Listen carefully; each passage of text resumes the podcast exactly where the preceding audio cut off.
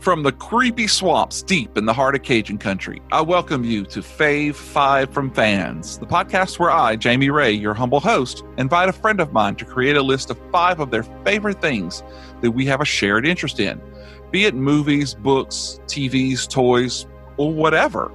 Next, we sit down to compare and contrast, dissect and disseminate our choices for you, the listening audience.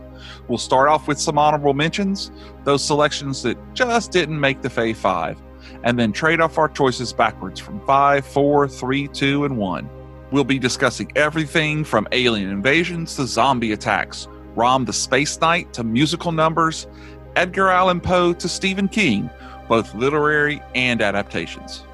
All that's left for you is to decide who's right, who's wrong, and will we still be friends after all this? I can't wait to get started. So please sit back, strap in, and get ready for this episode of Fave 5 from Fans. Hello and welcome. We're so excited about today's episode. So, you know, everybody really feels like they want to be a good guy, want to do the right thing, but we sure do love watching the bad guys. And so today, we're going to talk about our fave five organized crime films. Now, when you say organized crimes, you get different ideas about what that means, whether it be the mob or the mafia or just gangs. But we're going to cover all of them today. And to do that, I have invited a friend of mine from the local area who is nationwide as it comes to imagination and creativity. And I want to thank you and introduce Cody Chamberlain. um, international. Thank you. International, intergalactic, all those things are true. Yes, yes. Welcome, Cody. Thanks for coming to the I'm happy to be here. Plastic Microphone Studios. This you have a uh, a very interesting collection of memorabilia. This is pretty incredible. Well, thank you. I, I appreciate that. I'm, I'm working hard on it. You should uh, slide up a, a piece every now and then, show an Yeah. image here and there. Yeah, I could throw it do up on that. Twitter, Instagram. You got a quite a collection. Maybe uh, pop open this bottle of wine. Yeah, we were just checking out the scorpion being eaten by a uh, cobra. Yeah. Yeah, it's good. Good stuff. Straight straight from the Orient. Terrifying. Ah, That's good stuff. Well, thanks for being here. Um, I I can't even begin to give you a proper introduction. So, t- why don't you tell us a little bit about yourself and what makes you the most qualified person to be on this episode of Faith 5? Oh well, I don't think that I am, but um, I, I guess since no one's better here to do it, might as well be me, right? That's right. Uh, I, I write, I draw, I do graphic design, and I do various combinations thereof. So uh, I write and draw comic books. Sometimes I only illustrate the comic book. Sometimes I only write. Sometimes I do both. Sometimes I work in film and television, conceptual art for film, TV, uh, promotional materials for people like MTV and the Academy Awards on NBC Universal. the Academy Awards. Academy Awards, 91st Academy Awards. Yeah. That was pretty awesome. A lot of weird stuff. Yeah. Uh, but primarily, I spend my days writing and drawing and a little bit of design here and there. Awesome. And I can personally attest to how terribly creative you are, sir. It's true. You can Horribly creative. Some say. horribly creative. um so tell us a little bit about why you like the topic of organized slash gang slash mafia slash mob films. I guess it's hard to hard for me to pinpoint it because growing up, so many of my friends were into sort of the traditional '80s pop culture. It was uh, GI Joe and Transformers and He Man and all that type of stuff. And uh, not that I wasn't a fan of that. Um, I wasn't as big of a fan. I was actually more into uh, kung fu, you know, the black belt theater and kung fu theater and the old Shaw Brothers stuff. And I was just that was my thing. And so from there, I, I kind of started watching some of the cop shows on TV. Um, you know, even way back, uh, Columbo. You know, being a being a ten year old watching Columbo and digging it was was kind of my thing. Starsky and Hutch and all the weird shows along the way, Hardcastle and McCormick, and pretty much any of them. Jake and the Fat Man. I was watching all that stuff. Ironside? I, I didn't watch Ironside. That's one. That's one to catch up on. Kojak for sure. Oh yeah, baby. Um, Who loves you? So I think it started from there. I wasn't even aware of The Godfather or Casino or any of the Scorsese, you know, Coppola stuff. Um, I really came into that a little bit later, like you know, late uh, late college really is where I really started to rent videos really heavily uh, and kind of got a lot of the older stuff in rotation. So Uh, I think it was really born. My love of crime film was born from crime television. Awesome. Awesome. So, did you watch the other police shows like Emergency and Adam 12, or did you really kind of stick gra- gravitate toward the hardboiled stuff? Definitely more of the hardball stuff. Um, the procedural, not as much. No. Mm. Yeah. I mean, a bit here and there, but you know, back then too, it wasn't DVR wasn't on demand. You would have to kind of be home to catch it. One of those three channels, Yeah, as that's long as right. the rabbit ears were lined up. That's right. Yeah. Mm-hmm. Uh, I mean, I got into some. I got into the Fall Guy and things like that as well. So, um, and I did cross over a little bit. You know, everyone watched The Incredible Hulk. We got into all that stuff, but uh, the crime shows really that's that was my bread and butter growing up, and I was I was hooked. That's I awesome. can't really explain why. Well, you know, we don't we don't have to. That's that's the thing about this show is it's your favorite, and that's good enough for me. Yeah. You know, and so when we sat down to decide uh, what show to do, it seemed pretty much straight up. This was the first thing that came to the came to the top, uh, and I think one of the reasons why I was so ready to jump on it is uh, the love that I have, and that I should say the love that you have for the noir genre with your your comic suite. For sure, yeah. Sweets is sort of a tribute in a way to some of the uh, the classic tales, even so much as uh, right on the first five pages, I show you who the killer is in the style of a Columbo movie, uh, and I kind of work backwards from there. So, uh, really, I mean, yeah, Sweets is kind of a, a wink and a nod to the crime films I love, also the television series I watched growing up, but also pulling it into modern day, um, throwing it in in Louisiana, of course, kind of one of the things I do a lot of yeah, I mean, you know, going way back, um, all those little influences definitely found their way into that comic book. That's awesome. And then that has brought us here today. Right on. So I think uh, this was a really tough one for me, to be honest with you. Um, I while I do enjoy the f- the police style films and TV shows, I was watching Adam Twelve and Emergency instead of say the Columbo sheer- shows. I was watching Quincy Sure. you know uh, so it wasn't until later that i had a, a better appreciation for those shows and never really um, grew that love of the gangster movies so this one is probably one of the episodes that i have worked the hardest on Good. and i have to thank you for that Put you through the ringer, yeah? yeah, it, it really did kind of pull me out of my um, comfort zone and watched a lot of movies. As a matter of fact, uh, we got to sit down and watch uh, Godfather 2 in the theaters. I That's got, true, yeah. I got called out by Ben Mankiewicz for not, not Well deserved. well deserved. you know, that But- that was actually the first time I had seen Godfather 2 in theaters. oh, really? I had seen part one in theater th- at least three times, maybe four, but at least three. Um, but Godfather Part Two doesn't show in theaters very often. That was a nice little treat. yeah, it was. It was right before the Rona. Even so, there was That's only true, the yeah. three of us me, you, and, and Matt Hernandez. Yep. You know, and that was a great time. And I have to Uh, tell you, Mankiewicz was not there. I looked No. for him. He wasn't there. but he still managed to burn me. but I really enjoyed it, and I thought it was uh, it was a it was a perfect way for me to delve into this. So I do have to thank you because I, I there were Right on. some movies on here that uh, I really enjoyed, and so so I wouldn't have probably watched them. Perfect. Yeah, that's good. So um, if you're ready, I think we're ready. We can start down this list. Um, first, I offered you to have a couple of honorable mentions. Um, Yeah. Do you have some? I do. Uh, I, I do want to quickly mention three films that I'm not going to mention. Okay. Hmm. Can I mention films I won't mention? Well, if you've mentioned that you're going to mention films that you don't mention, I'm not going to mention them. I just want to mention that I won't mention them, if that's okay. okay. So just don't mention that you're not going to mention I them, won't. and we'll be all right. I will not mention The Godfather Part One or Part Two What? or or Goodfellas. Oh, And the reason the reason is because if you look at any list, top ten organized crime, gangster films, any any any list you look at, those are the top three. Yeah. they might switch order. Godfather Two might be on top, etc. Um, because they're so heavily covered, right. and they get so much love, rightfully so. They're the they're the holy trinity of organized crime films. See them; they're amazing. Okay. However, I won't mention them today, All right. because um, they get all the love. So I thought maybe this was an opportunity to share uh, the B side, something maybe a little bit less seen. I mean, obviously, Cool. it's hard. It's hard really to to pare it down to five, but I did. T- tying one hand behind your um, Some back. of these sneak under the radar a little bit. Some are a little more, you know, prominent in the media. People are aware of them. They love them. Um, but either way, I chose not to mention those three Okay. because they are always at the top of the list. And if you haven't seen them, please see them. so that is the Trinity that shall not be mentioned. They, I will not mention those today at all. Any, all three of those. Uh, but I do have two honorable mentions. Well, throw them on me. I, I can't wait to hear them.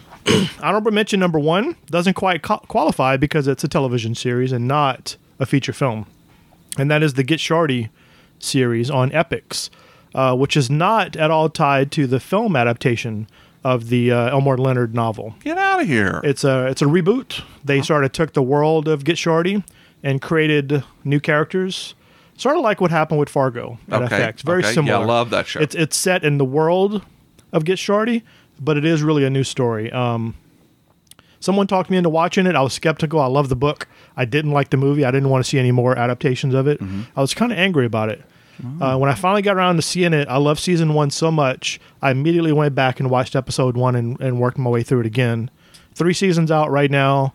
Absolutely incredible, but it doesn't count. It's a TV series. well, you got Tina hooked on it because Good, she's been good. enjoying it. It's absolutely perfect. Yeah. Highly recommend it. Yeah. And and uh, Chris O'Dowd is- O'Dowd, yeah, Chris he's- O'Dowd, Ray Romano, uh, great cast. Amazing every every actors. secondary character in there, every background character is really well rendered. Mm-hmm. Uh, the writing, Davey Holmes is the lead writer, showrunner. I guess he's technically the creator of the television series. Absolutely brilliant. Wow. Awesome. Okay. Okay. Well, that's that's a good one. Uh, so, what's your other honorable mention? My second honorable mention is Zootopia. what? yes, absolutely.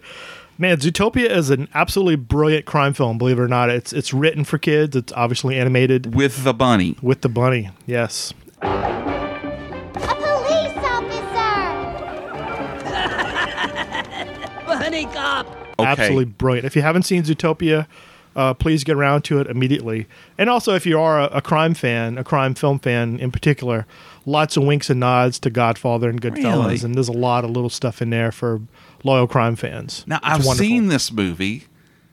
and Never would have thought to put it on this. That with the bunny, right? absolutely, yeah, Meter Maid, right? That is awesome. But yeah, I guess you're kind of right because there's there's the whole boss crime, the crime boss It, she's it's one little bunny cop up against organized crime family Mm-hmm. with Yeah. the not so squeaky clean friend. That's right. Who's trying to be a good guy? Yeah, great man, that's twists a and great turns. pick. Yeah, great twists and turns. Uh, but I mean, structurally as well, uh, it's almost flawless. It's a, Mm-hmm. Yeah. just a beautifully structured film from from start to finish. Uh, you know, great characters all around. The writing is just incredibly well done. Dialogue is great. Yeah. Um, I I mean, it's it's an A plus. That's awesome. That's that's an amazing pull, man. Whew, I'm nervous now Yeah, because we're you've got coming- me. you- You're coming out strong. We're not messing around. Or No, we're gonna, we're gonna no. go hard today. Well, I don't have an honorable mention nearly as cool as that, but it's one I'm sure you've probably heard of. It's a 1990 movie called Miller's Crossing from the Coen brothers. Uh, and this was, from what I understand, Barry Sonnenfeld's last gig at, as a cinematographer. He then went on to start doing his own movies. Sure. Men Yeah. in Black, and he did a lot of great work. I really enjoyed this movie. It's set in 1929. Um, it's got John Turturro, and my favorite actor in the whole film had to be uh, Albert Finney as the Irish mob boss Leo O'Bannon. He's wonderful, yeah. and was- for the record, uh, this is my number five, by the way. So Get you're cutting, out. you're cutting me right at the knee, man. Ri- well, you know, Yeah. hey, that's how it's going to But be. hey, we're going That's to talk how- about it. We need to talk about it. Yeah. Well, I'm just going to say if you're going to bring an honorable, I mean, a number five to my honorable mention fight, Mm-hmm. it's on. Yeah, Well, um, let me just tell you a couple of things that I loved, and then uh, I'd love to hear what you have to think about it. Um, of course, the the writers uh, and directors, uh, Joel and Ethan, supposedly they suffered from writer's block while making this film, and they ended up taking a three week break. And during that break, they wrote Barton Fink, and then they turned around and went back and finished this movie, and that's why um, Tom Regan's residence is called the Barton Arms. interesting. I did not know that. Yeah, yeah, I thought that was pretty cool, and I loved the little cameos that were in it. Um, not just the the ones that actually had roles, like Steve Buscemi, um, who speaks faster than anybody else. incredible, He's yeah, it's an incredible. incredible movie. But um, not only is Francis McDormand in it as the mayor's secretary. Mm-hmm. I caught Raimi in it uh, in the scene outside of the Sons of Aaron club. right? Yeah, he pulls out like two handguns and it's like shooting it. And I'm like, where where'd Sam Raimi come from? Okay. he's in it. And then I mean, I've seen his films, but I'm not entirely sure I'd recognize him in film. yeah, he's yeah. not a face I see often enough. well, here's one you probably didn't recognize. Did you know Albert Finney was in this movie? Uh, I do, yeah. But did you know he also cameoed in this movie as well As a different character? as a woman? I did not know that. in the scene where Tom uh, enters the ladies' room and he has kind of a, a back and forth with Verna, Albert Finney can be seen in drag as a rather large matronly woman. That's fan- I'm gonna have to go back and watch this now. And look it yeah, up. yeah, he's uh doesn't quite make it to the status of hot, but so tell me, what was it that got this movie to your number five? I'm a sucker for really just surprising things in film. Um, I I go to movies because I want to be entertained. I'm I'm not a critic. Uh, I don't ever claim to be a critic. I'm certainly not a historian of film. Uh, I'm not even really a film student. I love great writing, but I'm not really a student of film. I, I want to be entertained. Yeah. And Miller's Crossing is incredibly entertaining. The, the characters are great. All the all the stuff we love about Coen Brothers movies, the surprises and the the oh no, you know, like those kind of those really tense moments they build, they're all in here. Yeah. Um, you know, are, are we doing spoilers? We're doing spoilers. Yes, right? this is a spoiler rich, full blown show. spoilers. The John Turturro begging scene, absolutely incredible. Um, Which one though? uh, well, the forest one hits um, the one in the street. Mm-hmm. Um, Yeah. I mean, it's just it's brilliant. Um, and believe it or not, this is the only movie on my list that I didn't go back and rewatch for this podcast. Really? I just I didn't get around to it. It was the one on the list. Um, the Danny Boy scene. Uh, Oh, with the, longest Tommy Tommy gun. Gun, scene in the history so of incredible. cinema. But the, we really we, we we build up we build up to that moment so well in the Mm-hmm. film, and when it finally happens, it's just it's it's, it's art. It really is incredible. Yeah. Yeah. So I have to tell you, I'd never seen this movie before. And I was having lunch with a friend of mine, um, uh, Holly. Shout out to Holly. We're going to be doing a, s- a Stephen King here one day. Okay. And she told me this is a movie I had to watch. And lo and behold, not only did I enjoy it, it made the list. So, Yeah. Holly, you were right. What have you noticed? How much green is in this film? Lots of green. I know, I did not. an incredibly heavy emphasis on green everywhere. Um, Okay. If you watch Home Alone, same Yeah. thing with the red and green everywhere for the true. Christmas theme, uh, because I guess it's a neo Irish noir. Uh, they lean heavy into the green. The hats are just beautiful. Mm-hmm. Hats were beautiful in this movie. Um, It's a it's it's, a, it's such a beautifully photographed movie as well. Um, it had to make the list. Uh, I originally had it on at number four. Oh. Um, I started juggling around a little bit. I think we had decided at some point maybe we'd do a heist podcast at some point. Yes, I think so. Uh-huh. I pulled out a heist and, and things shuffled around a little bit. Uh, but believe it or not, it actually moved down my list That's- since my original draft. See, that's the thing I love about doing this show is you come in thinking, oh, well, I know what's going to be one, two, and three. Yeah. And by the time it's all done, you're just not really even Yep. sure. Yeah. And I love the um, the Totoro begging when he he begs the first time, and then you know you go through the movie, and then at the end of the movie, again, spoilers. When he starts begging, he it's I don't know if it's word for word, but it's almost exactly the same one. Yeah. And he ends up getting the bullet in the head anyway. It's uh, just he's he's incredible and everything. But um, this movie, I think, is really the first time I noticed him. Yeah. um, you know, really locked on, locked on to him as an actor, and uh, incredible performance. Yeah. Yeah, and it's been a fan favorite, and uh, critics have loved it. But man, the uh, the box office didn't love it very No, much. no, not much. Yeah, I think it cost like ten or twelve million dollars to make, and it, it didn't even bring Yeah. in half of that. Well, I'm glad they got another shot and kept making Oh movies. yeah, could you imagine now? if We would have had Oh Yeah. Brother Where Art Thou How or embarrassing. Fargo or any of that good Big stuff. Mm-hmm. Lebowski, any any of them. Yeah, we, that would have been terrible for Yes, us. indeed, indeed. So I have one other honorable mention, uh, and so I I had to giggle when you brought up Zootopia Yeah. because I would never would have thought to bring that movie in, but yet my number one honorable mention is Who Framed Roger Rabbit from 1988. You know, it, I haven't seen this movie since the '90s. Really? Yeah, I need to go back and revisit this one, but I have very fond memories of it. It's the winner of three Academy Awards like you've never seen it before. Who Framed Roger Rabbit 25th Anniversary Edition. I'm a tune. Tunes make people laugh. For the first time on eye-popping Blu-ray, it's the edge-of-your-seat thriller that hits like a ton of We bricks. tunes may act idiotic, but we're not stupid. It's groundbreaking, The whole thing stinks like yesterday's diapers. a technically amazing feat, Allow me, mademoiselle. It says rabbit sees stars, not birds. Stars! Can we lose the playback, please? I'm not bad. I'm just drawn that way.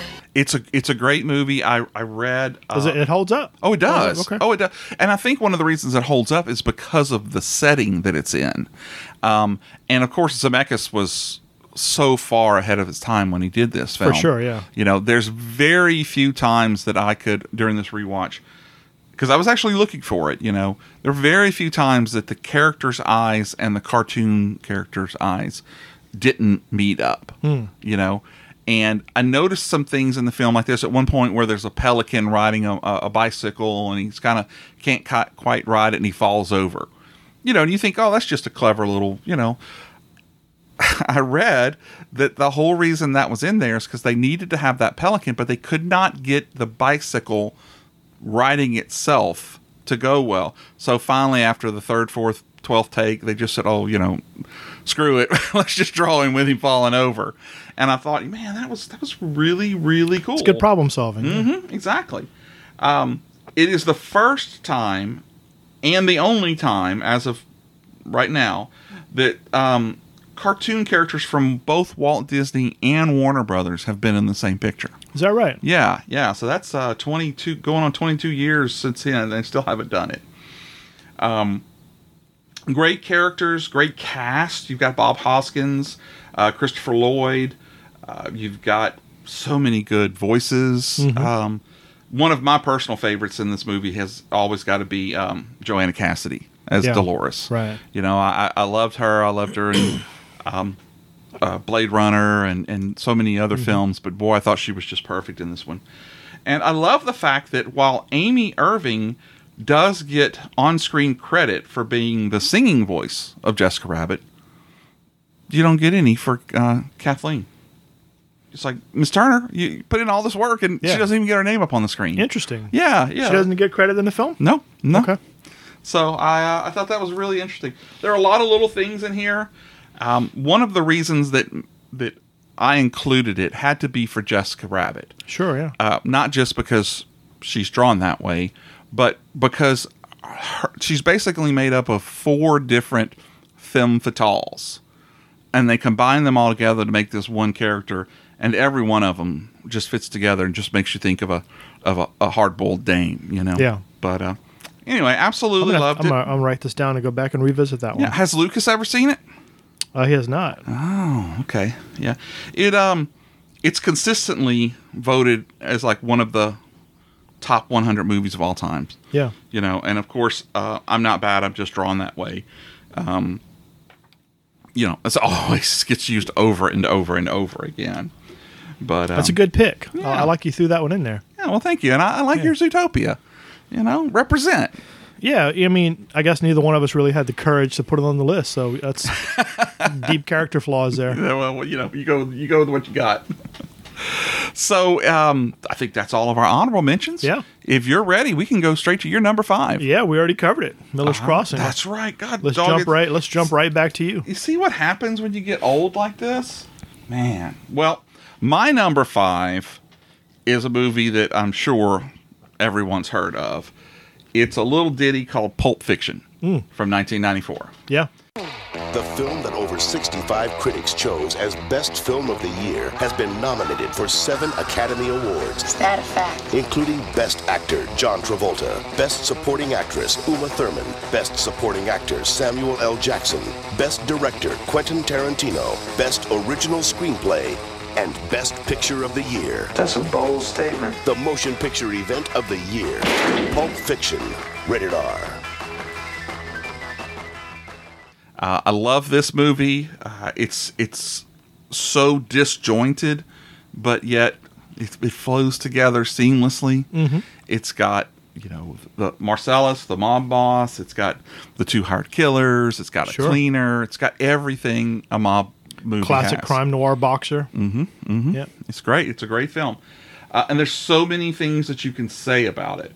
And there's so many things that have been unsaid that you find out later through, I don't know, interviews or whatever. For example, um, they say that Butch is actually the one who was responsible for keying Vincent's car. Sure, yeah. You know? Yep. And uh, I- I, I read an interesting story that said that the, um, the Chevy Malibu that Vince Vega drove actually belonged to Tarantino yeah. and was stolen during the production of the movie. Oh, was it stolen? I It was didn't know that. stolen. Okay. And it was in 2013 that a cop saw two off uh, two kids stripping an older car, and he arrested them. And then when looking it up, even though the VIN number had been altered, that was the car.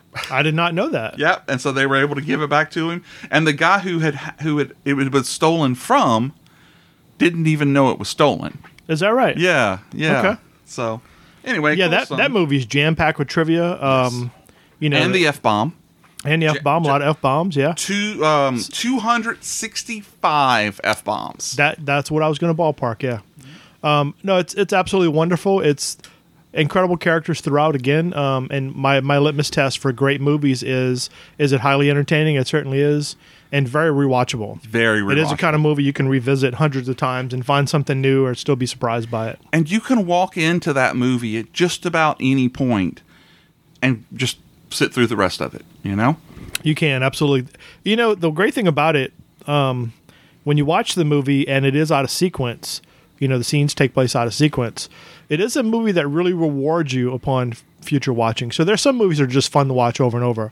Uh, this one you actually get a lot out of it when you come back to it and revisit it, even multiple times. You pick up on little things. You pick up on, you know, the, the way the diner scene and the dialogue changes a little bit the first time versus the second time. You realize how many times Vincent Vega goes to the bathroom. You know, there's all these fun little moments where you, um, you know, you new discoveries along the way. He's one of my favorite characters from that entire movie. He's great. He's great in this. he- Yeah. He's so good.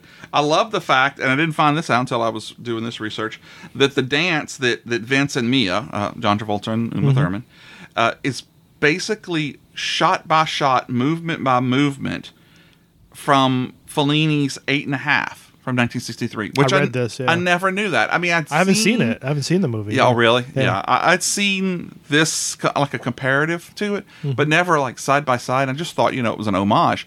No, they say that it's movement by movement. Yeah. which is crazy. And again, another another incredible movie line.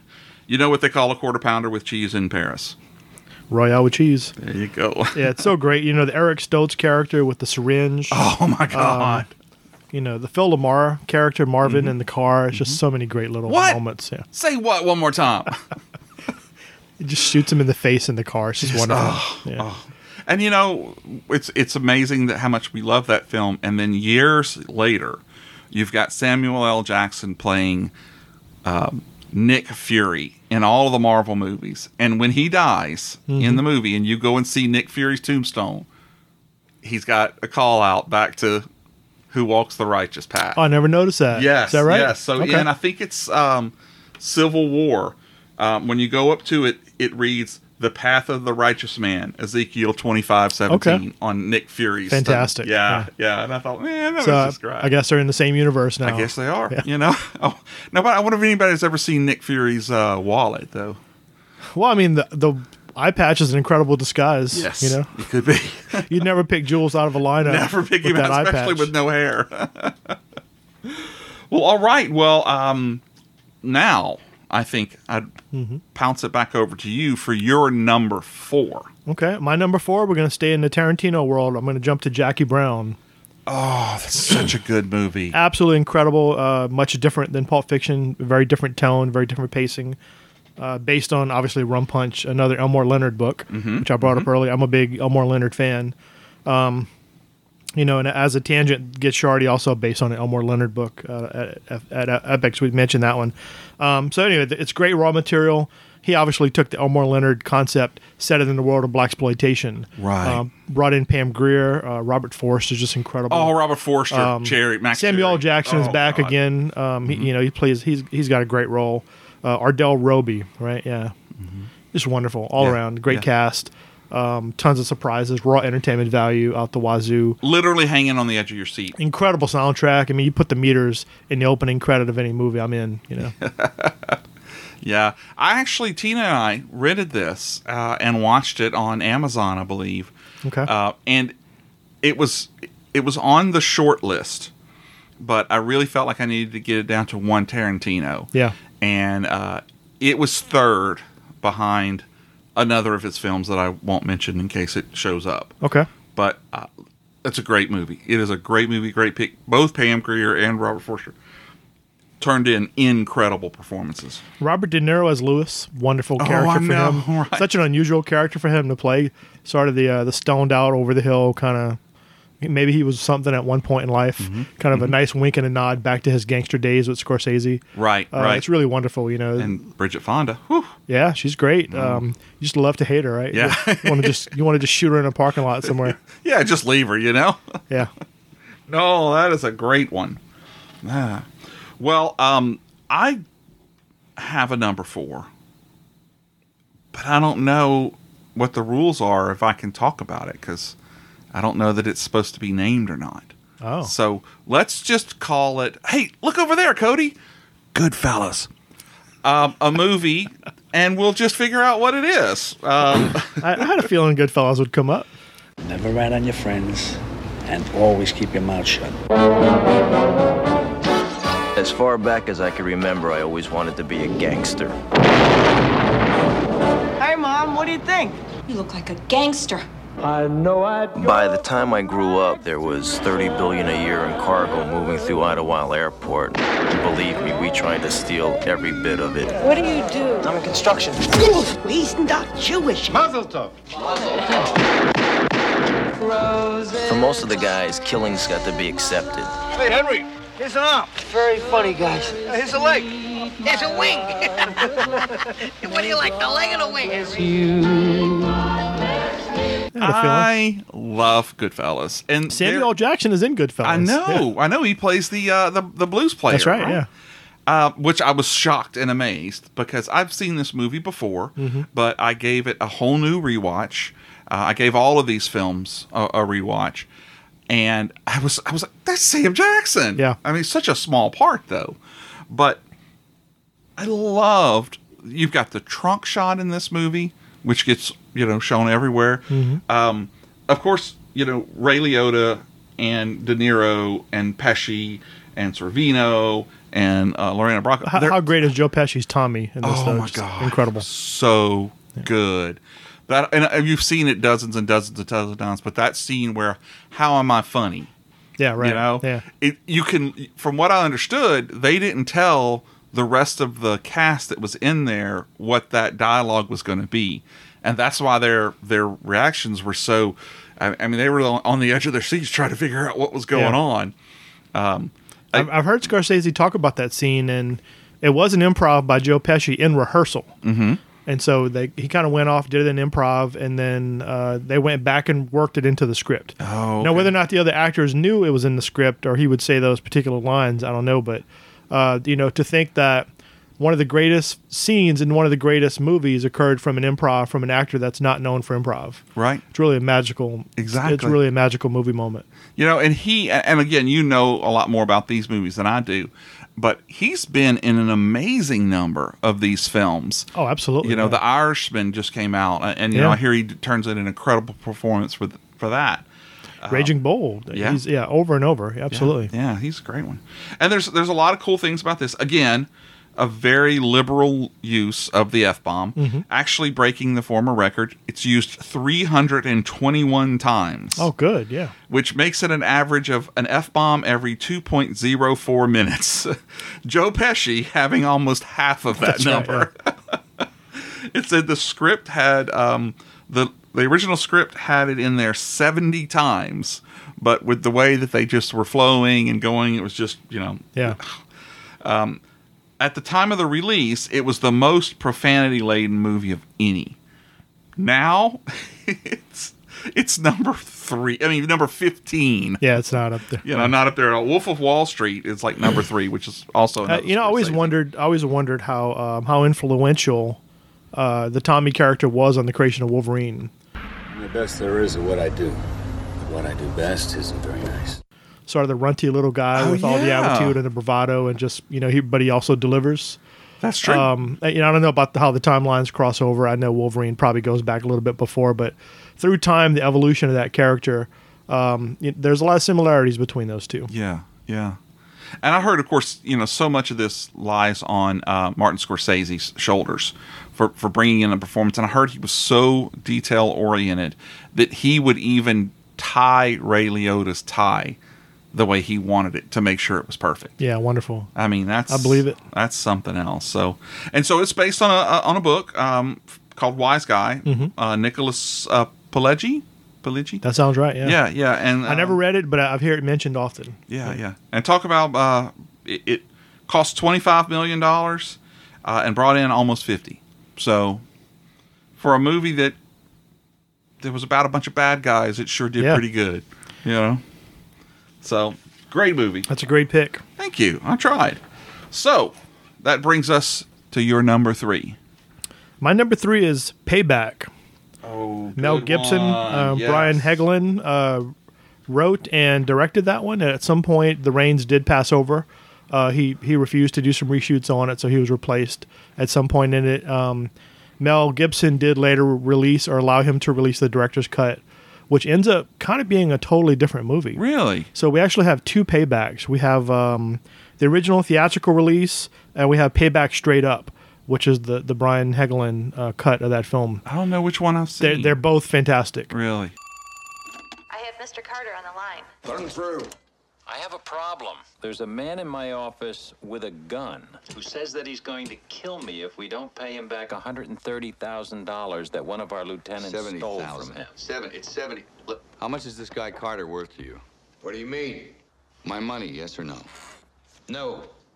Not many men know what their life's worth. I do. 70 grand. That's what they took from me. Oh! Mel Gibson. What do you mean it's only 70? Only 70,000? Hell, my suits are worth more than that. Payback.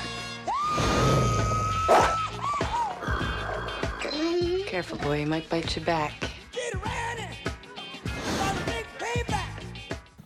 I do. I I, just- hon- I prefer the theatrical cut. Uh-huh. Actually, I know my uh, my film student friends would they'd probably puke in their mouths a little bit from listening to that, but. I do love the humor. I do love the pacing of it. Um, it's just a really fun movie to watch. Whereas the straight up cut is very dark, Right, Uh, m- a li- really, a little bit depressing. uh, in- I, in an I interesting love way. Lucy Liu in this movie. She's incredible. I- She's like a, a I don't know, dominatrix or a. She's great. She, Yeah, she's but great. man, she's such a badass. Uh, well, if Chris Christopherson is in the version you saw, you saw the theatrical cut. That's what I saw. Okay. Was the thea- so he's not in the. He's not in it. Really? Not even in it. Yeah, it's a totally Interesting. different character. Yeah.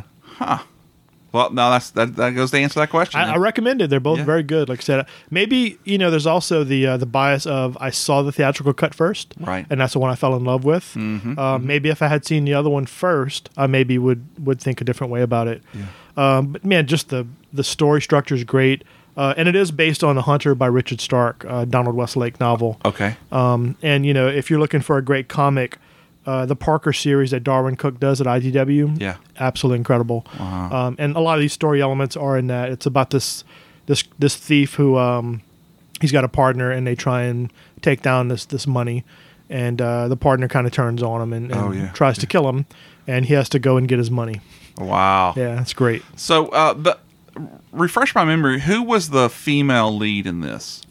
Uh, Maria Bello. Mar- that's it. Bel- That's it. She, Is it Maria or Maria? Maria. I don't know, but it's I I know exactly who you're talking about now. With the, She's wonderful, yeah. she It's really great. is. She's been in a couple of uh, crime movie, uh, police films, and st- uh, TV series. And uh, oh yeah, I know just who you're talking about. That's great. Well, that's a good pick. I, and that one never even even came across my uh, radar this go around. Absolutely wonderful. Uh, Greg Henry uh, plays Val. He's sort of the, uh, I guess the the antagonist. Uh Uh-huh. huh. He's the, the fellow thief that uh, that Mel has to kind of go after, and uh, he's he's getting himself back into this organization called the Outfit. Yeah. And so uh, Mel just goes and takes down the whole damn thing. Just blows my mind to know that Chris Christopherson's not even in the straight up cut. Not even in it. That is that is amazing. I'm gonna have to go search that movie out and find it. You You'll know? love it. Yeah, you'll love that's it. awesome. well, um, ah, okay. So m- my number three is a movie you can't refuse. Another movie that must not be named. Hey, Uh, you're o- you can mention it. I just won't mention him at all in, during this podcast. okay. So, yeah. so don't say You're good. Godfather. No, you're good. Okay, because because my number my, my number three is The Godfather. So don't say Godfather in this one. Mm-hmm. No, don't say it. Don't mention it. We won't mention it. Uh, have you ever seen this movie before? I watch this movie once a month. Thank you very much. so uh, I know I may cause a fight. Mm-hmm. Um, but I actually prefer Godfather over Godfather Part Two. That's fair, totally fair. Uh, I I consider them to be one long movie in a way. Yeah, see, that Um, makes sense. Yeah, I think part part one and two really complement each other. They build on story points in various ways. Mhm. Um, You know, I know at some point there was that epic television cut where they kind of spliced it all together. Oh, really? I didn't know that. Um, I forget what it's called. I know my, my buddy Ron Domingue's hating me right now because I can't remember the name, but uh, they did cut them all together and put the sequences in order, and there was some other additional footage they worked into it. Wow. Um, Is that it's, on it's DVD? interesting. Uh, it ran on television. Oh. Uh, it, I'm assuming it's on DVD somewhere. Uh, they still replay it now and then. You'll see it pop up. I'll have to AMC look for or someone that. Uh-huh. will run it. HBO ran it not long ago.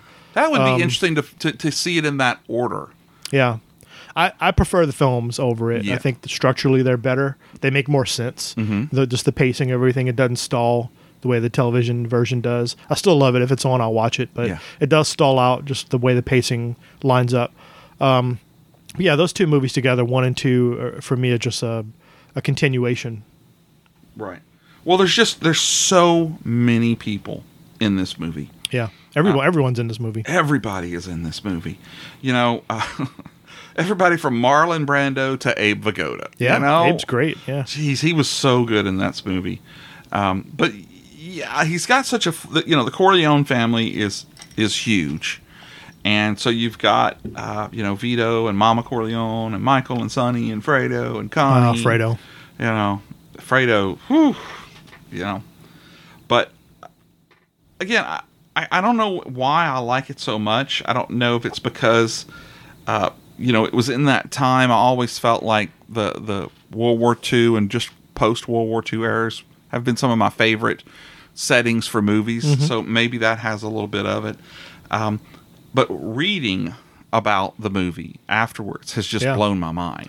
The fact that it was ever finished is No, spectacular. yeah, you know. Coppola nearly got fired several times. He, Mm-hmm. he couldn't cast anyone he wanted and still found a way to do it. Just a an incredible example of a one man's will against all odds, right? Yeah, A exactly. movie, you know, you say a movie could be made about the movie, but uh, in this case, it really could. Yeah, yeah.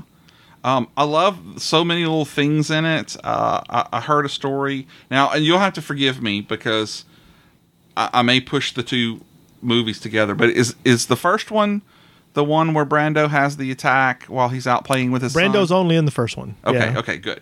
So I read a story that said that Marlon Brando's grandmother used to do that thing Mhm. with the orange where she'd put it in her mouth That's and right, scare yeah. him, and that's why he did it in the movie. I, I, I thought And the that- boy didn't know. Yeah, yeah. Apparently, the, the boy's reaction was real. yeah, just laughing and playing. And oranges are a very important part of Yeah, of it's a this great movie. theme. Yeah, great they're- running theme throughout. and I, I did I did catch that while watching it. Um, that how many different times I saw oranges, whether Yeah. they're in the bowl or they're whatever, and I was like, man, why? Well, you'll, you'll hear people say that every time you see an orange, something bad happens. Yes. it's not necessarily the case. It's not. There, there are bad things that happen without an orange, and there are oranges where bad things do happen at some point.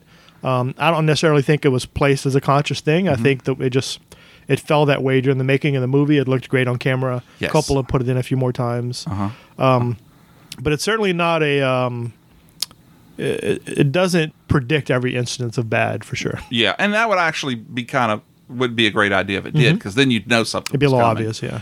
But uh, I wonder if that had to do with with the fact uh, because it was just right after the war, and now things were starting to come back and being you know more available to people. And um, a- anyway, I just I I think it's it's just such a great film, and you want to talk about making some money. Yeah. I think he brought this movie in for just about seven million dollars, and at last count, it made two hundred and eighty-seven million at the box office. Yeah, and it's still going.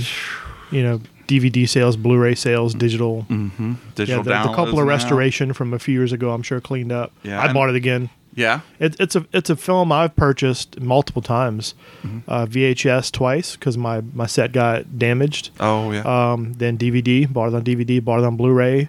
Uh, the Coppola, the restoration came out recently. I bought it again, so I've doubled. You know, I've doubled down uh, multiple times on this film, and I mean, it's one of the few films out there where almost any frame of the movie is a beautiful photograph. Oh yeah. You know, yeah. it's so well lit. It's just beautiful. It's very dark, which I like. Mhm. A lot of people complain about how dark the movie is, but I, I really love it.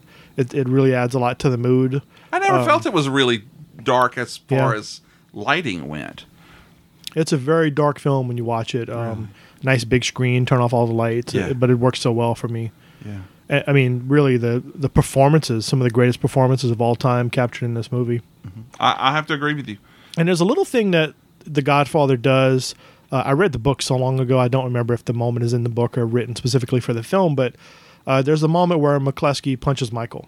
Okay, And that's you know, the cop, right? That's the cop, the Uh-huh. corrupt cop. And you think about all the superhero movies that are really they're a lot of fun, but a punch means nothing in any of those movies. Yes. uh, they come and go. There's a million of them thrown. Everyone recovers immediately after. Uh, in in that movie, when that punch is thrown, it changes everything about every character. It really it sends ripples throughout the entire universe. Um, Michael goes to work for his dad, and all these incredible things kind of begin to happen. Um, he was obviously he was leaning that way originally, which is why he went to do the meeting with the cop. Right. Uh, but you really watch that punch and how much it changes Michael. And because Michael's changed, everyone else changes around him.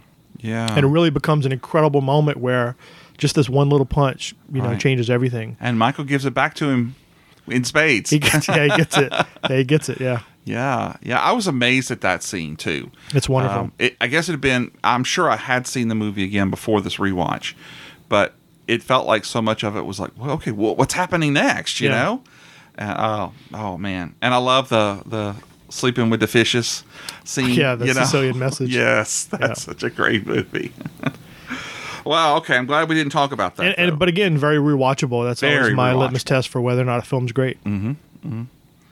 So, if um, we're finished talking about that movie that we're not going to talk about, Yeah. let's see what your number two is. Nah, we're just gonna skip it. It was Pulp Fiction. Aw. we already talked about it. Ah, Really? Yeah. Well, you don't you don't have some nuggets there? I do. Uh, you know, Pulp Fiction. We'll come back to it just a little bit here, but um, you know, as far as organized crime goes, a lot of people don't consider it in their list of organized crime films, and it really is That's a crime. start to finish. It is. absolutely is. Um, I mean, Marcellus, Marcellus. Wallace, uh, yeah, the two hitmen. It absolutely is an organized crime film. Um, the dirty payoff with Butch in the boxing ring. You know, all of it. Mm-hmm. Um, The it- cleaner. the cleaner. It's it's wonderful winks and nods and throwbacks to all the great crime noir that came before.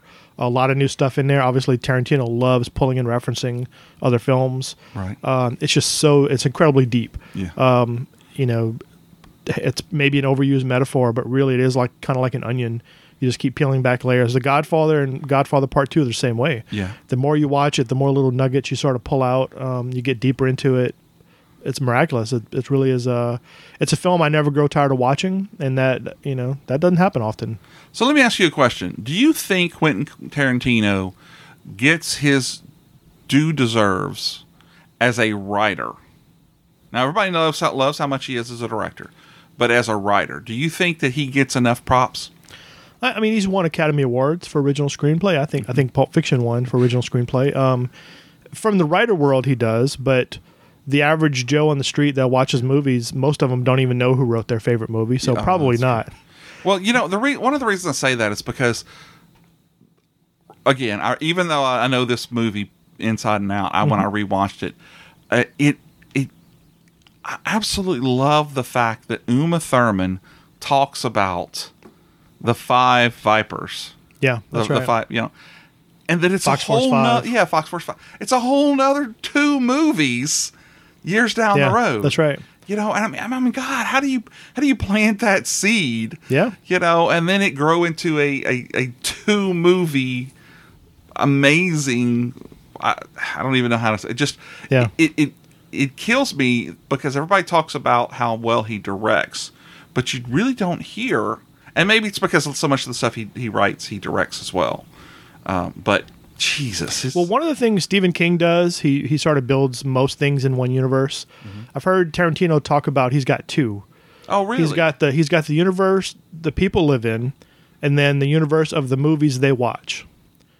Um, which makes a lot of sense when you think of it in that context. But Ah. Okay. if you think back to Mr. White and Reservoir Dogs, and you think back to Vincent Vega and Pulp Fiction, those guys are brothers. yes, Um, and there's a lot of little things like that where you watch these movies quite a bit. You kind of pick up on them, Yeah. uh, and they're pretty miraculous. You know, when you when you thread it all together and you realize, oh, wait, yeah, these people are related, and this you know this guy certainly hung around with this guy, and those pieces really start to lock into place. Yeah. The same vehicles appear sometimes in Uh-huh, the movies, and uh, it's great. But also, you talk about Tarantino as a writer.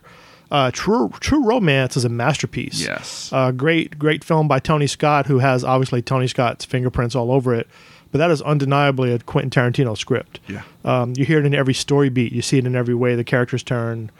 Um, and the fact that a completely different director can take a script from this guy and end up with a film that's strikingly similar to a Tarantino film, I think, kind of shows the power of the written page. Yes. Yeah. Oh man, I, I c- you know one of the favorite things that Tarantino has ever done is for for me when he when he punched up um, Crimson Tide. Yes, right. You know, Yeah. and y- again, you can f- you can feel his presence. It's in there, yeah, it's in all the over. script. You know, uh, such such a good writer. So, oh yeah, you're right. Well, okay. So I guess it's back to me again. Yeah. What's your number two?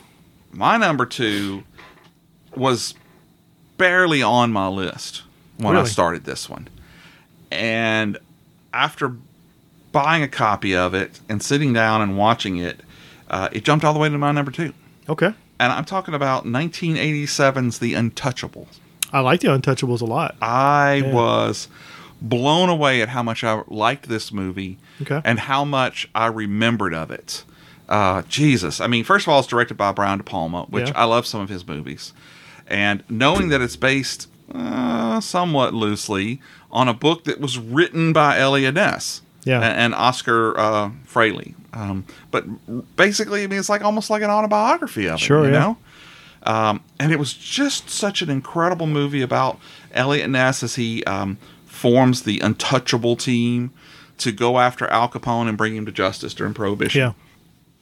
Now, first of all, before I get angry emails from any of my four listeners, I know that this is not how it actually happened. No, it never Uh, is. Never is. I, I know the, the the scene at the end of the movie where uh, Ness comes up to Capone and, and gives him that famous line. I know that you never even met in court, but it's a damn fine movie. Yeah, right. You know, and it's got so many great actors: Kevin Costner, uh, Sean Connery, that guy Robert. Uh, Never heard of him. Yeah, some guys. Yeah. you know. Robert De Niro, nobody. Yeah, nobody's nobody's. No. Billy Drago as Frank Nitty, one of my favorites in this movie. Oh yeah, right. Yeah. You know, oh man. You know, it's been a long time since I've seen this one, but I love it. I, Yeah. You know, it, it didn't even occur to me to put it on the list, but it's it's a powerful film. It is well, and you know, there's so many of them out there. Like I said, that I never even thought about this. one, Yeah. you know. That's a good pick. Yeah, well, thank you. I, I, I love the fact too of how much detail that the actors and and you know the the cast and the crew put to it. I read that uh, De Niro actually tracked down Al Capone's original tailor, and he's the one who made his suits. Is that right? Some of them identical to Capone's. I wonder how many how many of the real locations were used. I, see, I, I never dug into any of the history of uh, some of these films and seeing who was shot where and, and what was the uh, physical locations. I know they did it later on. Um, the Highwaymen. Oh Uh, yeah, they yeah, they yeah. did use a lot of the original lo- locations. The original road at the shootout at the end was used.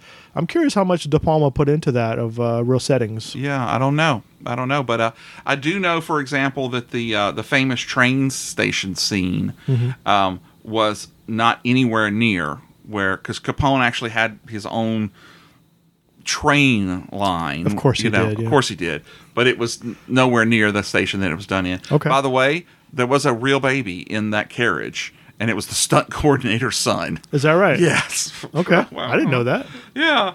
Um, I read too that you know when when um, the, uh, th- that big mm, um, envelope full of money is dropped on Elliot Ness's desk as a thank you from Capone.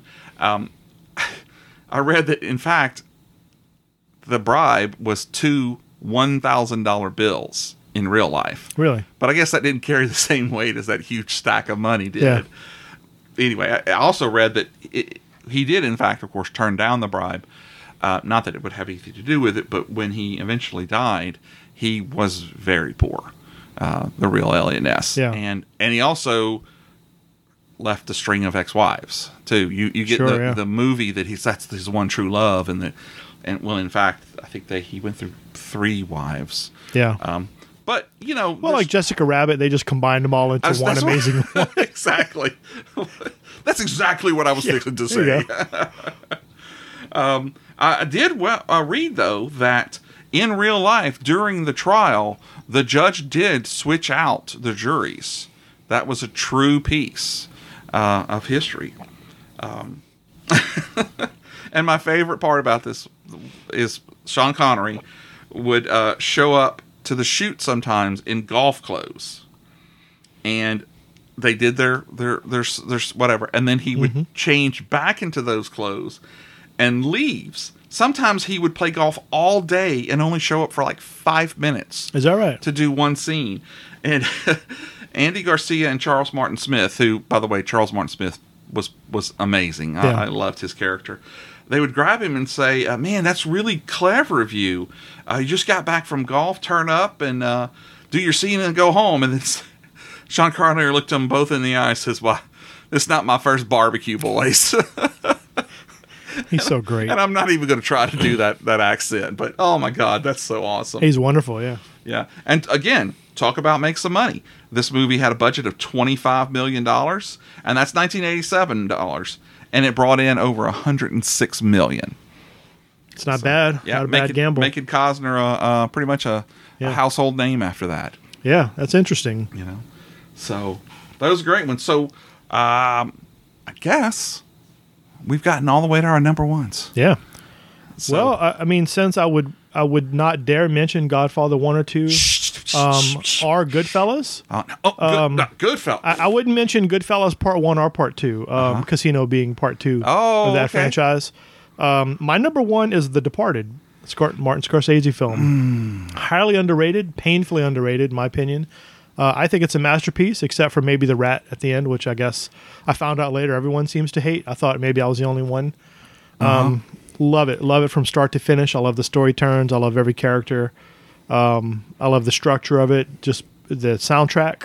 It's beautiful. Didn't see it. You didn't see The Departed. You should really Never see it. seen I know. Spectacular. I uh, I know I need to see it, and, and I know I need to see The Irishman too. Which, now that we you're in number one, I am amazed is not on your list. I, I liked The Irishman. I didn't love it. Really? Yeah, I didn't love it. Did you Um, catch it in the theater on that couple of weeks? No, that I it did was out? Oh. not. Uh, I saw it at home. Okay. Yeah. Okay. Very well done and really fun movie. Um, So what's it about? First of all, The Irishman. yeah, no, The Departed. Oh, The Departed. Uh, it's about, I guess it's loosely based on uh, the Hong Kong film Internal Affairs, uh, but also heavily influenced with the Whitey Bulger story, kind of fused in to make a new thing. Um, it's about this.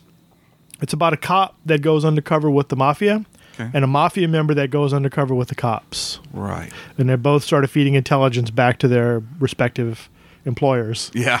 um, and of course that's the uh, that's the uh, Matt Damon and uh, Leonardo DiCaprio characters play Right. those two opposing forces. Um, the casting is incredible. It's it's it's miraculous, really. Um, everyone's great in it. Uh, I, I did hear a few people were confused because there are a lot of characters with the sort of cop haircut early on. Oh. so they get mixed up on who's who. Is You know, that like guy with if the buzz you- cut." If you can't tell the difference between Matt Damon and Leonardo DiCaprio, I can't help you. Like, Right, they look right. like two different people to me, but um, I did hear some confusion on that when, So, when is I this- talked about it with friends. Is this the one with Johnny Depp? Uh, Johnny Depp is not in this. No, not that I'm aware Does he of. play Whitey Bulger in a movie though? He does. Yes. Okay, that's why I'm Yeah. confused. Uh, Black Mass Ah, is the okay, one he okay. plays Whitey Bulger. Uh, now the the Departed is not the Whitey Bulger story, obviously, but it, there are a lot of those little things that are sort of worked into this. Oh, I film. got you. Yeah. I got you. Okay. and that's the Jack Nicholson character who sort of pay, plays a Whitey Bulger esque crime boss. I got you. Okay. Yeah. Okay. Yeah. Uh, just really, it's spectacular. If, if you haven't seen it, you need to see it right away. right away. Okay. Uh, Podcast Universe, uh, you guys hold back. We'll be back in about two and a half hours. And uh, Well, here I'm gonna I'm gonna drop something on you. do it. It's a theory that I have. It's never said in the film. Okay. It's just a theory that I have, but I, I I feel that it's a part of the character. When you go back and you watch the film, uh, I'm sorry, when you watch it for the first time, or if the listener has seen it and goes back to rewatch it, uh, pay attention to the Matt Damon character and watch it with the idea that he was molested. Whoa. Yeah, okay. really. Uh, Now, is he the cop that goes undercover? Or is, he the. Okay. He he is the he is the cop that is actually working for the mafia. Oh, okay. So it's Yeah, the other way. So it's that's the right. mafia guy joins the police. That's right. So uh, that's how it goes, right? Because he he joins the academy and goes through, or do they come? He and pick becomes a him cop. out? Yeah, he becomes Okay, a cop. So he's a bad guy before he becomes. That's a cop. right. Yeah. Got you. Okay. Um, he remains a bad guy throughout. Uh, he's working for the mafia the whole. It's not a spoiler. He, he works for the mafia the whole time. Yeah. Um, but the interesting thing about the way these two opposing forces kind of work is, um, they're aware that the other person exists. Neither one of them knows who that other person is, um, and the tension that creates is really, it's amazing on on camera. It, it really works very well. Um, so they each do things that impact the other one, but they don't quite know who the other person is. Um, and you know the the tug of war that kind of happens between these two characters in their respective worlds. They're operating on the same cases in the same universe at the same time. Uh-huh. Um, you know the the undercover cops are trying to find the rat, and the the mafia guys are trying to find their rat. And the Right. way these guys are pulling, and the, it's really a chess game Yeah, between the two. Um, you know the police, the, the lead of the police, uh, and the lead of the organized crime families are really working this board and trying to figure it all out. Um, and the way it comes together in the finale is insane. Wow. Um, I'm not going to spoil any of that for you, but it's, well, it's I spectacular. appreciate that because I, I'll tell you what, I will actually go and watch this film. It, it's overshadowed by obviously Goodfellas, Casino, uh, even Taxi Driver. Scorsese's made so many incredible films through the years, and because it's not Italian mafia, a lot of people kind of write it off. Um, but in my opinion, it's maybe number two, maybe my number two after Goodfellas for Scorsese. So, what kind of mob is it then? Uh, it's Irish mob. Yeah. Okay, so like just- Noah's Crossing, I guess, kind of in Got that you, same got world. you. Yeah. Okay. Set in Boston, a lot of Boston references, a lot of iconography. Uh huh. See now, I, I I think who plays the cop who goes into the mob's boss? Like who's his cop boss? Uh, that's Martin Sheen. That's it. Plays a cop That's boss. it. Yeah. Okay. Okay. They're a couple. They're a couple. Alec Baldwin is one of them. Um, you know, the, obviously the cops have a team. Yes. Uh, and the organized crime, the organized crime guys do as well. Oh, okay. Okay. But really, perfect cast. It really, it's a very large cast, and I think one of the turnoffs is um, kind of universal in some of these crime movies where there is a lot of things happening at once. Oh, okay. Um, it's not a super clean thread to follow. There, you're jumping around a lot. You're Well, with sounds this like character a tons little of bit with the- layers. many, many layers. Um, I I tend to not have trouble tracking plot. Uh, I'm also a writer, that probably helps, but Yeah. I tend to not have trouble tracking plot. Some of the criticisms I saw is because of the density of the film. But I love a film that's dense. I love, I'm pretty den- I love a lot of dense, character. so- You are. I've noticed that about you. It's really a lot of characters. There's a lot going on, but in my opinion, it- it's beautifully orchestrated. It's perfectly written and directed. Well, as a thank you, I will watch that film. Good. I will. I you, will. You I must will watch suffer it. through I it. would demand you watch it. I just. I, I've- I've got no problem with Matt Damon, hmm but that other guy, Leonardo what's his name? DiCaprio. No, I never heard of him. No? I just there's some reason I just I don't I really try to li- I really try to like Wo- Wolf of Wall Street. You Mhm. know, I've tried to watch. That, that's a good film, but he's so much better in The Departed. in My Yes. opinion. Well, I'm gonna find out because I will watch this film. Okay. Just like I have to finish watching Full Metal Jacket for Damon. Okay. So, well, before we get to my number one, I have to tell you that when um, I got this, we got this idea settled. Uh, I knew right away what my number one movie was going to be. Okay. But I was also pretty positive of what my number two movie was going to be. And it's a deeply seated New York mafia movie that until I was able to track down a copy on, on eBay and sit down and watch, I was positive it was going to be number two. Mhm. So, have you ever heard of the John Landis movie called Innocent Blood? Never heard of it. Okay. So it's this in- very interesting movie from um, from 1992 uh, where you've got Anthony LaPaglia who plays a cop who is inserted himself into the mob. Okay. The mob boss being Robert Loggia. Uh, his second is uh, Don Rickles. Who was amazing. amazing. And uh, so what happens is is this guy, uh, his, his name is Joe. So Joe is getting closer and closer to the boss, and he's about ready to be able to take him down. When after leaving a meeting, he this woman uh, almost gets run over by um, the mob boss's car. Okay. And so Joe, being a, a really nice guy in real life, stops to help her. And she's got this this very exotic look to her in this beautiful French accent. And he takes her back to his hotel. And when they start to um, get a little hot and frisky, she ends up taking off. And make- to make a long story short, she's a vampire.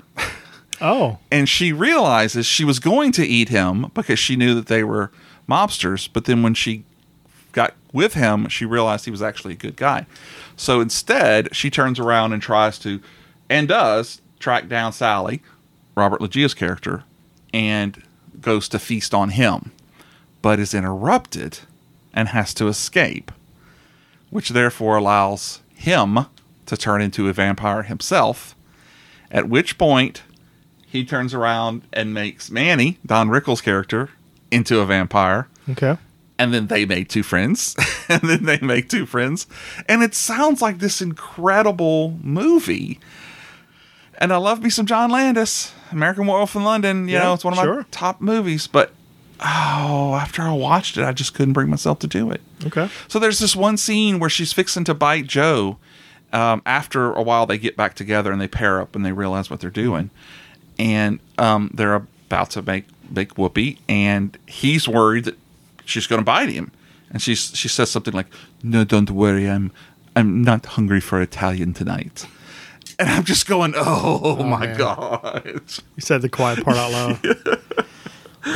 But uh, So the the guy that's the guy that's creating new vampires is another organized crime. he is the boss. That's, that's an interesting metaphor for It like is. making new members. Well, and that's there's of a the line mob. in there, and I'm going to put it in right here, but I'm going to butcher it. So, but it's like You're gonna be made men. But when you're made by me, nobody can touch you. And I figured he'd go there at some point. Yeah, it's really cool in that, um, like you could see, she gets the. I I'm bringing it up here. She she gets the red eyes when she goes to Okay. feast, you know, and these are full on, um, like just if you can imagine what a mafia vampire is. That's what this. There's none of this. I want to drink your blood. or, Sure, You sure. know, they don't turn into you know bats or anything, but they, it's it's incredible. And then Don Rickles' wife, uh, after he shows back up from being dead, it's it's it's a crazy movie. But um, I, I have it. If you ever want to watch it, if you've got an It's got hour. a six point two on uh, yeah, and that- IMDb. uh, I love you, John Landis, but that's being generous. Okay. Uh, it's, I really, but anyway, so the, the, the, the crux of the story was I was positive that that was Yeah. going to be number two. Now, having said that, I was positive of what my number one film was going to be. And lo and behold, I'm correct. And it's a movie that we haven't even even touched on, not even once, never even talked about. Okay. And it's a movie that, after rewatching again, blew my mind at how much of that movie has stuck with me unknowingly to today. Okay. So I'm talking about the movie that was t- that was that was touted as being organized crime has never been so disorganized. I'm talking about Johnny Dangerously. Never saw it. Oh my god. Johnny Dangerously. You ever heard of it? No. Oh, this is even better. It stars Michael Keaton as Okay, I'm already in. as Johnny Kelly, who is also the titular Johnny Dangerously, Maureen Stapleton as Ma Kelly, and Griffin Dunn as uh, Tommy Kelly. Okay. And the story follows, uh, starts off with a young Michael Keaton, who's the older brother. His father's gone, and the mother, who is, I can't decide if she's a hypochondriac or if she's just really, really unlucky. So she has to have this surgery, and they can't pay for it because they live in the slums of New York. And Johnny ends up doing a job for um, Peter Boyle, Jocko Dundee Okay. who's one of the two crime bosses. And so he gives Johnny a job. And Johnny said, No, that's I, I did this, that's all. I, I needed this money to, to, to help my mom. And then sure enough, the mom has to have another surgery. Mm-hmm. And as a youngster, he meets a young guy named Danny Vermin. And then as they grow up, and Johnny has taken more and more and more of the organization on, Danny Ver- Vermin shows back up, played by Joe Piscopo. Okay. And this is where one of the two things that I was blown away. So I don't know if you've ever heard me, but like if if someone, you know, like if you bump into me and I'll go, "Don't bump into me." My mother bumped into me once. Once. That's where this Okay. comes through from the movie. All right. And it happens just like three or four times through the movie. Um, it goes from um, uh, when Johnny first meets him as an adult, he picks him up and hangs him on a door hook. And he's like, Don't hang me on a door hook, Johnny. My mother hung me on a door hook once. Once. And then later he Perfect. gets shot and he says, Don't shoot me, Johnny. My grandmother shot me once. Once. but uh, it's got a. It's, Is it played as comedy? It is played Okay, as all comedy. right. Weird Al Yankovic. Because I does can the also, I theme can see a song. version of this played straight and still being funny. Well, no, it's it's very funny. As a Okay. matter of fact, um, uh, Danny is is, is so um, proud of his '88 Magnum pistol, which he Okay. has to pull out from like i- inside of his pants Sure. leg. And his buddy Dutch is like, "Yeah, they made that special for him." And Danny goes, "Yeah, it shoots through schools." but it's such a good movie. The, uh, Dom DeLuise uh, is in it uh, with a role as uh, the Pope. Okay. Sure, and I'm the Pope. Hey, Pope. How'd you know? Oh, Johnny, everybody knows, except your mother and your brother. And as far as we're concerned, nobody's gonna say nothing. Thanks, Your Holiness. I tell you what, build yourself a new gym at the Vatican, eh? um, Danny DeVito plays a crooked DA. And so as they get older, Griffin Dunn, who plays Tommy Kelly, he they have no idea about who Johnny really is. He goes to law school and becomes the new assistant district attorney. And his first goal in office is to bring down Johnny Dangerously Okay. who he doesn't know is his own brother. So there's a lot of cool things that happen in this movie. If you haven't seen it, I really do want you to see it. If nothing else, for the portrayal of Richard Dimitri as Roman Maroney Okay. he is the other mob boss who is not really from America, but you can't kind of figure out where he is. He's got his own little dialect. so at one point, when he's being put into jail, he sits in front of him and says, You lousy corksuckers. You have violated my Fargan rights. This Samanambachin country was founded so that the liberties of common patriotic citizens like me could not be taken away by a bunch of Fargan iceholes like yourselves. Thank you very much. and just never curses, but never uses the right words. All right. I'm going to cut off your I do. arms. I do need. I'm assuming this is the kind of movie that's not streaming anywhere, and you have to have the DVD. Right? Yeah, yeah, and I've got it. I'll loan it I'd to love you. to see it. It is uh, it is great, and it's a movie that I can actually remember going and watching at least three times at the Dollar Cinema in Okay. Alexandria. I loved it so much. Um, Mary Lou Henner plays his girlfriend slash later on wife, and uh, it's. Uh, It's my number one, and I knew it was going to be my number one. Johnny Dangerously. All right, it's on the list. There you go. It's a great one. Uh, I'm really surprised you've never heard of it. No. Yeah. You know, it could be one of those movies too, where when I start watching it, I'll recognize it Mm-hmm. from something I saw a long time ago. Uh, is it is it 80s? I'm assuming Yes, early it's like 80s, 84, mid 5, something okay. like that. Yeah. Um, one of my favorite things in the movie is, you know, Ray Walston, my favorite Martian. Yes. Uh, okay. Yeah. So throughout the movie, he plays a newsstand vendor who stands on the side, and, you know, extra, extra. And so at one point, he gets hit in the head by uh, a whole bundle of newspapers, and he, you know, knocks him out, and then it kind of picks him up, and he's like, "What? Oh my God, I, I can't see!" And he's he's blind, Mm-hmm. and that's it. And then I don't know, another 20, 30 minutes into the movie, you go by that strange street corner, and there he is wearing his, his glasses. You know, it's been ten years, and another bundle of papers hits him in the head, and he wakes up, and he's like, "Oh my God, I can see again! Wait, but I can't hear. What's wrong?" This sounds horribly brilliant. It, it is. It is. And uh, like I said, the, the soundtrack being done by a polka perfect Weird Al Yankovic just Okay. is just the icing on the cake. There's musical numbers in it, but it's not a musical. Um, It's uh, and it was actually directed by uh, Amy Heckerling. Okay. When I read that, I was like, "Wow, what? I, I know this woman. Oh, she's done so great."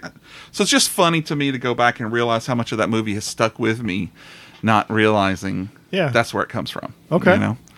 But uh, yep, so that's, my number one. All right, I'm going to cue that one up. All right, all right. While this has been an utter blast, And I'm glad we didn't talk about Godfather one or two or, or Goodfellas. I'm No. not. I'm not We don't talking talk- about it. no, I'm we're- just saying I'm glad we didn't. right? Well, we I mean we were talking about the fact that we didn't talk No, about them. I wouldn't dare. Uh, we didn't talk. I may have talked about them, That's right. but that still didn't break the rule. So no, I, I'm with you. Um, great, great films. all around. So I will have to watch The Departed. I will. So um, now that this is in the can, I think we should really sit down and figure out what a heist movie is going to be yeah, and what our favorites are going to be. I already got it. It's you, done. You already done? I'm ready. Whatever. oh. Okay, well, uh, let's do it right Podcast now. Universe, hold on, right? We'll be right back. Soon, we should schedule it. There's actually there's one recommended to me I need to see. I haven't seen Okay. yet. So There's actually, since you you said, we- did we just talk about this yesterday at tacos? uh, heist movies. yeah. Um, uh, briefly, yeah, as- Yeah. as an idea of maybe Yeah. doing another podcast. Um, today, I happened to be at lunch, just kind of, you know, I pulled it up, and there's a movie that I have never seen from the early '80s okay. that right away. Now it's a it's a train robbery, but still a heist. Sure. Yeah, that So counts. I'm I'm going to end up watching that one too. okay. You know. Um, well, cool. Well, uh, where can people find you? Uh, I know that you do some creativity um, sessions and all. That. So where where can we reach out and find you? Uh, social media, Twitter, Instagram at Cody Chamberlain. That's Cody with a K. Um, on Facebook at Cody Chamberlain Creative. So I guess someone already had the other version, so I kind of had to settle. That friggin' arsehole. Um, yeah, I got you know what I've been off offline a little bit on the comic scene because I've been working on some things that I can't talk about. One of them is actually not even a comic or a film or anything. Yeah, it's kind of a it's a tech startup, honestly. wow. And so I've been working on that pretty hard for the last couple years. Okay. And we're getting really close to announcing some things, so now would be a good time to follow I if you haven't can't already. wait. Can, can we can we buy in shares now, or do we have to wait? Or No shares. No No, no shares. shares. Not yet. Maybe soon. Doggone it. Oh, Well, awesome. Well, I, I want to invite everyone out there to, to, to take a look and search out for Cody. You don't have to look too far because he has got his fingers in lots of stuff. So that kind of brings us to an end of this episode. Uh, I, I want to thank you one more time, Cody, for being here. It's Glad been to an do it. absolute pleasure. Uh, I'd also like to thank all of you out there in the podcast universe for joining us again for another episode of Fave 5 from fans. We love putting out this show and we'll continue to release episodes every Friday. You can find us at the Acadiana Open Channel Podcast Network, or you can subscribe to the show via Apple Podcast or iTunes on Spotify, Stitcher, iTunes, Podbean, or really wherever you grab your podcast from. What about tune in? Tune in is another great one. So please rate and review us. We love those five star reviews. Um, by doing that, you help more people hear about us, and maybe we can grow to eight. Yes, eight listeners. Hey, we showed up in Norway last week. Is that right? Yes, yes. Uh, so we'd also love it if you interact with us on Twitter at fave the number five from fans, on our Facebook page, or on the gram, as those kids say. We here at Fave 5 from Fans are excited to be part of the Slightly Irregular Podcast Network. You can find us at sipnet.us on the aforementioned gram. The SIP Network is a varied podcast of podcasters, such as The Terrible Terror Podcast, The Podcast from Another World, Dead Hand Radio, The Paranormal Activity Podcast, Angry Dad Podcast, Urgh, The Back in Time. Oh, man, I promised I wouldn't sing again. From the Wastes and us, Pay Five from Fans. And remember, folks, it may not be the best, it may not be the most popular, but if it's your favorite, then that's good enough for us. Cody, thanks so much. Glad to be here. Thanks. This is Hulk Board from Hollywood Bye, signing everybody. off.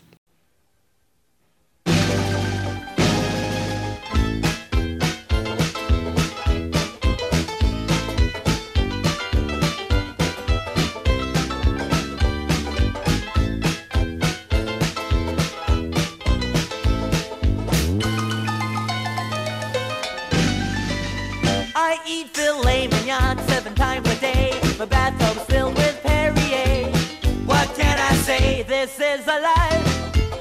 I buy a dozen cars when I'm in the mood. I hire somebody to chew my food. I'm an up and mobile dude. This is a life.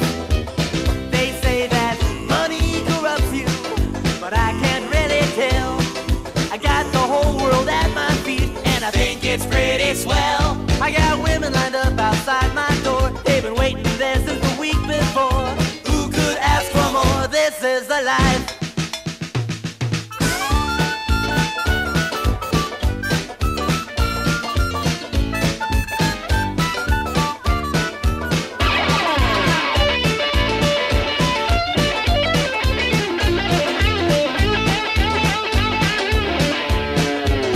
What up, what up? You're dead for a real long time.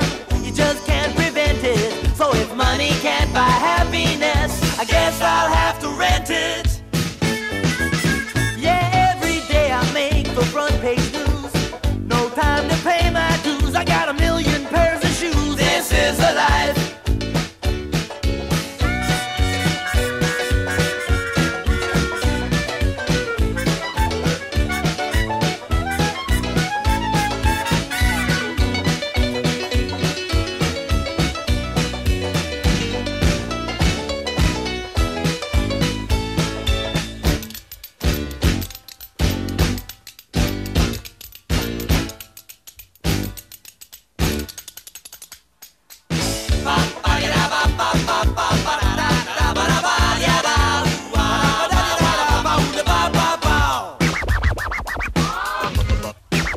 Wow, wow, wow. I got a solid gold Cadillac. I make a fortune while I sleep. You can tell I'm a living legend, not some ordinary creep. No way I'm the boss, the big trees. Yeah, I got this town on its knobby little knees. I can do just what I please. This is a life. That's right, I'm the king, number one. I buy monogrammed Kleenex by the ton. I pay the bills, I call the shots, I grease the palms,